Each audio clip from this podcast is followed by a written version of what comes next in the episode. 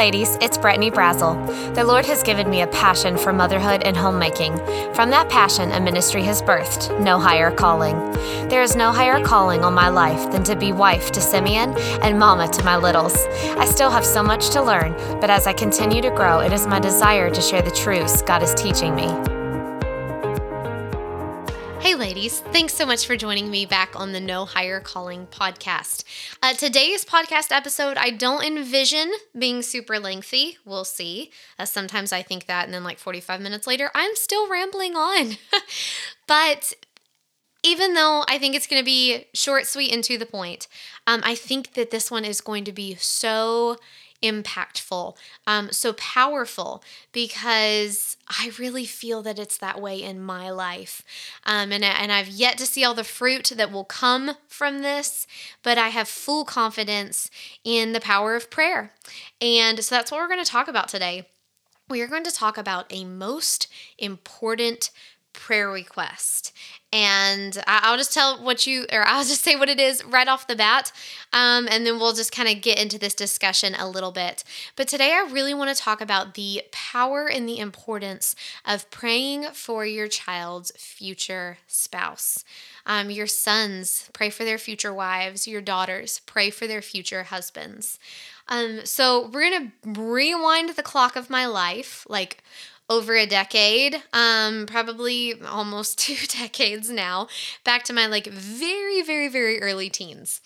Um, so I remember being in a service. Don't remember what the service was about, who was preaching, but I remember the pastor giving the challenge to pray for your future spouse.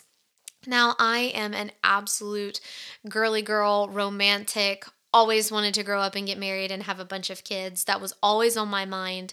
Um, so I was like, yeah, yeah, I want to start praying for my future husband. Um, and so I started. Now, again, this is like early, early, early teens.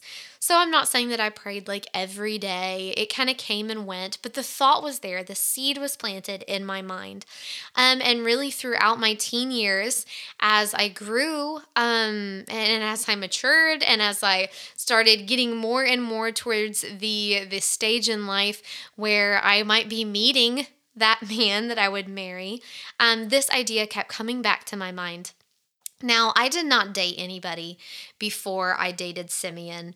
Um, that really wasn't my own doing. Um, my parents had said that I could not date in high school, which, though that made me quite upset at the time, that was just wisdom.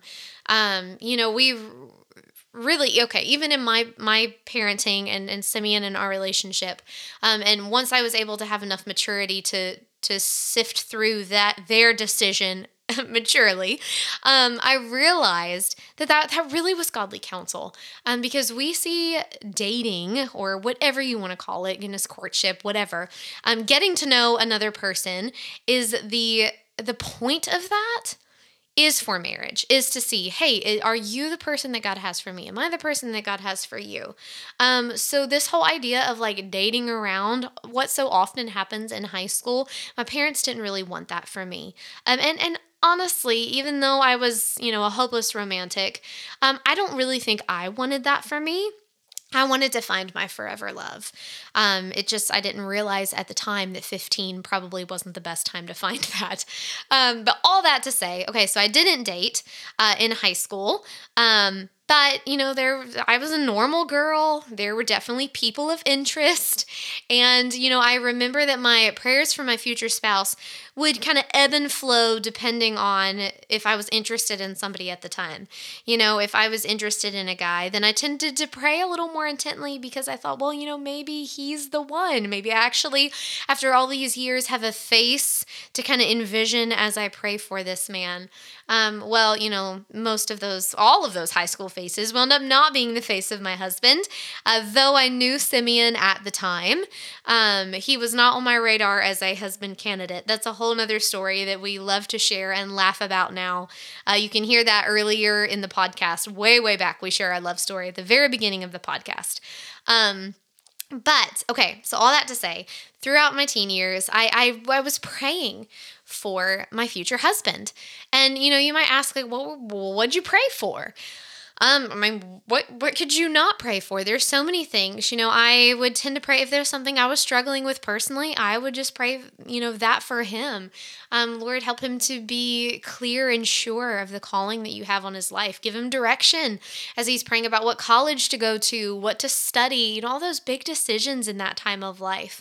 Um, you know, I would pray and ask that God would keep him pure, um, not just physically, but mentally, um, you know, emotionally. There's so much out there that just seeks to attack um, purity. And uh, I, I, was really praying that for him, that God would put a hedge about him. Um, I prayed that God would give him good friends, friends that would encourage him in his walk with the Lord, that would encourage his faith. Um, and then as I got into my later uh, high school years, transitioning into college, the Lord really started putting on my heart to pray for my in laws. Um, because I started to realize that when you get married, it's not just this one single individual, um, a family comes with that, and a lot of history comes with that. And, you know, you're now combining two different upbringings and pasts and stories into one. Um, and I really desired to have a good relationship with my in laws. I wanted that uh, for me, I wanted that for my marriage, I wanted that for the children that I might have one day. So I started praying for them. And uh, fast forward, the Lord so wonderfully answered my prayers in giving me Simeon. And the Lord wonderfully answered my prayers in giving me his parents for in laws. They have been such a gift to my life. And it brings me such joy to be able to look back and to say that I, I, prayed for them. I prayed for that before I even knew them. Um, you know, and there have been conversations that Simeon and I have had, and now we can't line up the timelines perfectly. I didn't document every time I prayed for, you know, whoever my future husband was going to be, and he didn't always document his struggles or strengths or things. Um, but as we've kind of looked at the timeline, there have been several times where it appears that um, you know, when I was praying through very specific things, uh, that that might be something that he was dealing with at the time. And it brings me joy to know that even though I didn't know that he was the one or what was going on or all of that, what the Lord would have for us down the road, that I had a part in in his life uh, even before before we met. And now we are parents. we have children and I am looking at these sweet, precious little ones. Goodness, our oldest is only six. Um, but I'm realizing that time goes so, so quickly. And, you know, right before we moved here to Australia, we were packing things up. My wedding dress could not make the first, the maiden voyage. Uh, it had to, it has to stay with my dad for a little while, and we'll bring that over at some point. It was just too big and would take up a whole suitcase. Um, but as I, before I packed it up, uh, I had my little girls get into it. So Eden, I have a picture of her in my dress, and then I have a picture of I- Ivy was like two. I mean, the dress completely swallowed her, but she's you know holding it up, and she has my veil on. But it was like in that moment of looking at my little girls standing in my wedding dress, like time flashed before my eyes, and I realized that it goes so fast. It really does. It is so true that the days are long, but the years are short. And as a mother, you have so many prayers for your child. I mean, you know, sometimes I tell Simeon, I was like, I have so much to pray for that like I I just I don't feel like I have time to get to it all and even if I did I couldn't remember it all. And so that's why I think the Lord just says to pray without ceasing. Just stay in a constant state of prayer and communication with your father so that when he prompts something on your heart you're just you're there and you bring it before him. Um but out of the many different things that we can pray for our children I think there are two that are just so tr- transforming for their lives. There are two that are so, so vitally important. And the first one is that they will come to know the Lord as their personal Savior.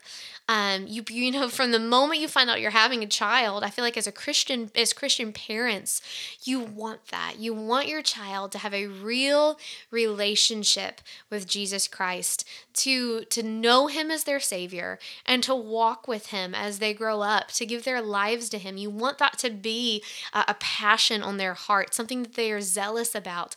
To to have that, and all of that starts in salvation. So I feel like that that is a big prayer request. That's probably like prayer request number one. Um, and praise the Lord, we are now at the point where our oldest two have made a profession of faith. They give a clear testimony of trusting the Lord as their personal Savior. Um, and, and really, I think the next prayer request that has the greatest impact on their life beyond what will they do with Jesus is who will they marry? And I don't think there's any time that is too early to start praying for that. Um, and and why? Why do I think that there's no time that's too early?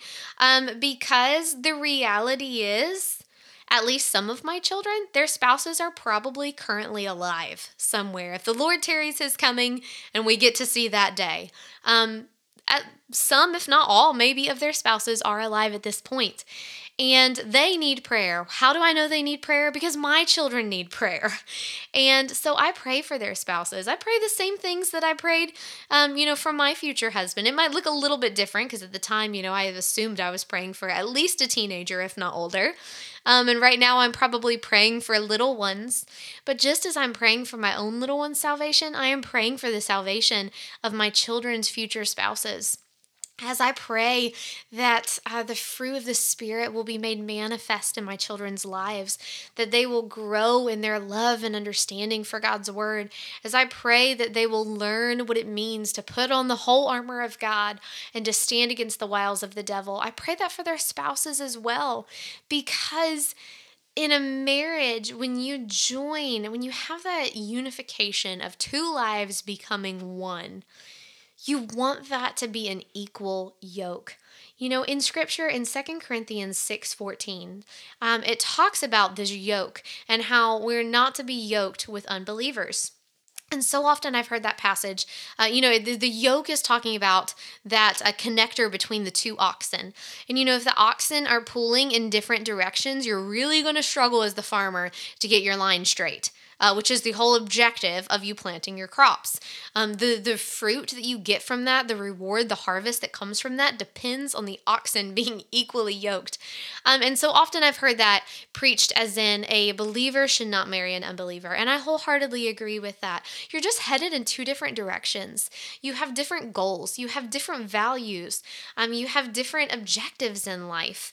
Um, now I now I say that, and if you are uh, married to an unbelieving spouse, there are things that God's word gives so clearly to encourage you, um, to challenge you, to give you hope of how you can be a witness and minister and try to be a testimony to your lost spouse. But as I'm praying, praying forward, as I'm praying for the future, as I'm looking down the road, my children have not yet committed their lives to somebody. Uh, thank goodness, even though my oldest might want to. Uh, sometimes she's well, she just wants to have babies and she knows that the husband's a part of that. So, you know, sometimes she talks about getting married. Um, but as I'm praying forward to this, I'm really praying that, that the Lord will save the souls of my children's future spouses because I know the power of a united couple. Um, not that everything's going to be exactly the same. You know, Simeon and I both come from Christian families. We both come from great churches. Uh, we both have wonderful childhoods that we're so thankful for. Um, but they're different. And some ways of doing things were different. And when you bring that together you have to figure that out. On top of that marriage brings with it just two imperfect people. And you're going to have to deal with you know communication issues and different desires and selfishness. We're all people. We all deal with that. Um but just realizing that when you start uh when you start on the same page it just brings so much more to the table. It gives you such a better starting point. Um, and I kind of digressed from where I was going with the unequally yoked thing. Okay, so I've always heard it preached, you know, believer, non believer, you shouldn't get married. But my pastor in the States was preaching one time and he continued to kind of expound on some of what was meant there. It said, yes, that's important, that, that it is saying that. But it also said that if if the oxen are not equally yoked in in strength in purpose in drive that that can throw off the balance of the team. And his challenge really i guess to the young people at the time was don't just think that because they're a Christian that that's, you know, covers everything else. You want to find someone who has like passions, who has like desires. You know, when I met Simeon and we started kind of falling in love and doing that whole process, he told me, he said, God's called me to Australia. And I, I can't remember exactly how I said it. He didn't say it quite this harsh, but he basically said, if you don't see that in your future, then we really have no future, and it's better just to end it before it gets started. Um, again, he didn't say it like that abrasive but but that's what he meant and i appreciated that um, because he was right. I wanted to date for marriage and if i did not see the possibility of me being a missionary to australia in my future then i was not in his future and it would save us both heartache if we just parted ways at the time. Um, now i did start seeing australia in my future and i definitely saw him in my future and the rest is history. Um, but just all this this whole idea and really praying that as i am trying as i am seeking to be intentional about pouring truth into my own children about praying for their, their salvation about seeing spiritual growth and maturity in their own lives i want to pray that now. I don't want to waste today. I want to pray that for their future spouses because when they unite one day in marriage i want them to be equally yoked ready to take on the task and fulfill the purpose that God has for them and to watch the harvest that God will bring forth from that. I don't quote me on this, but I'm pretty sure it was C.T. Studd and his wife. Uh, when they got married, she came down the wedding aisle, and on top of her wedding dress, she had this huge sash that went across the front that said, United to do battle for Jesus. Um, no, I, that might be a little over the top. I would never wear that over my wedding dress. And honestly, I'd really prefer that my daughters in laws never wear something like that over their dress. But the idea, the, the, the just the premise behind all of that it, it is true. I want one day when my children get married when my son finds a wife when my daughters find husbands i hope that they are equally coming together with a heart desiring to serve the lord uniting to do battle for jesus in their marriage in their parenting because you know what? My children and whoever it is that they are married to are going to raise my grandchildren. And i want my grandchildren grandchildren to be in a home where Christ abounds, where Christ is preeminent. And part of the compounding effect of the legacy that Simeon and I have to future generations starts now, starts today, with me investing in mine and praying for the ones that God has for my children to marry one day. And I'm not going to go into a whole list of exactly what to pray for them. Open your Bible and pray scripture. Just straight up pray scripture over them. If you don't know, I have the head to toe um, prayer journal. If you don't know what to pray, the head to toe prayer journal is just scripture prayer prompts, really intended for your own children. But hey, as you're praying for your child, pray for their spouse too. Pray for that child wherever they may be. Pray for that teenager. Pray for that, you know, whatever age your child is. Just pray for the person that God has has for them. That they will be growing in the same things, that God will be working in their heart, working in their family. And, you know, the Lord challenged me a couple years to take it a step further really, I think, as I was getting into the thick of motherhood and parenthood and realizing all that it required, all of the effort and sacrifice that it took, and as I was walking the sanctification road of motherhood, Man, I have come to realize that there is nothing quite like being a parent to show you your failures. You know, when you might think, like, oh, yeah, I'm a really patient person, or oh, I hardly ever get angry, or, you know, just whatever. I mean, put a, something in the blank. Um, parenting tends to bring out the worst of you sometimes. And there have been several times as a parent where I just step back and I'm like, oh my goodness, I am not as spiritually mature as I thought I was. Um, and you know what? Praise the Lord that God uses my kids in my life to do that. I I hope just as much as I am having an impact on them, God's using them to have an impact on me and to mold me and change me. It's the same way in marriage. Marriage can sometimes reveal ugly things about yourself, um, but God uses all of that to refine us, to purify us. Um, but I think as I'm getting into parenthood, as I'm realizing, wow, I've got a lot of things that I struggle with personally. And if I am going to connect with these little souls, if I am going to try to do my best to partner with the Lord to impact these souls for eternity, I really have got to be on my face in prayer. I've got to be in His Word. I've got to be constantly filling my mind and washing my heart with preaching, with good podcasts, with good books, with good resources. Um, I want my prayer team. I want my my handful of friends who I count on to pray for me. I want they have been praying for my parenting, praying for me because day in day out, man, I've got my good moments, but I've got my bad moments too, and I need the Lord. I want people praying for me.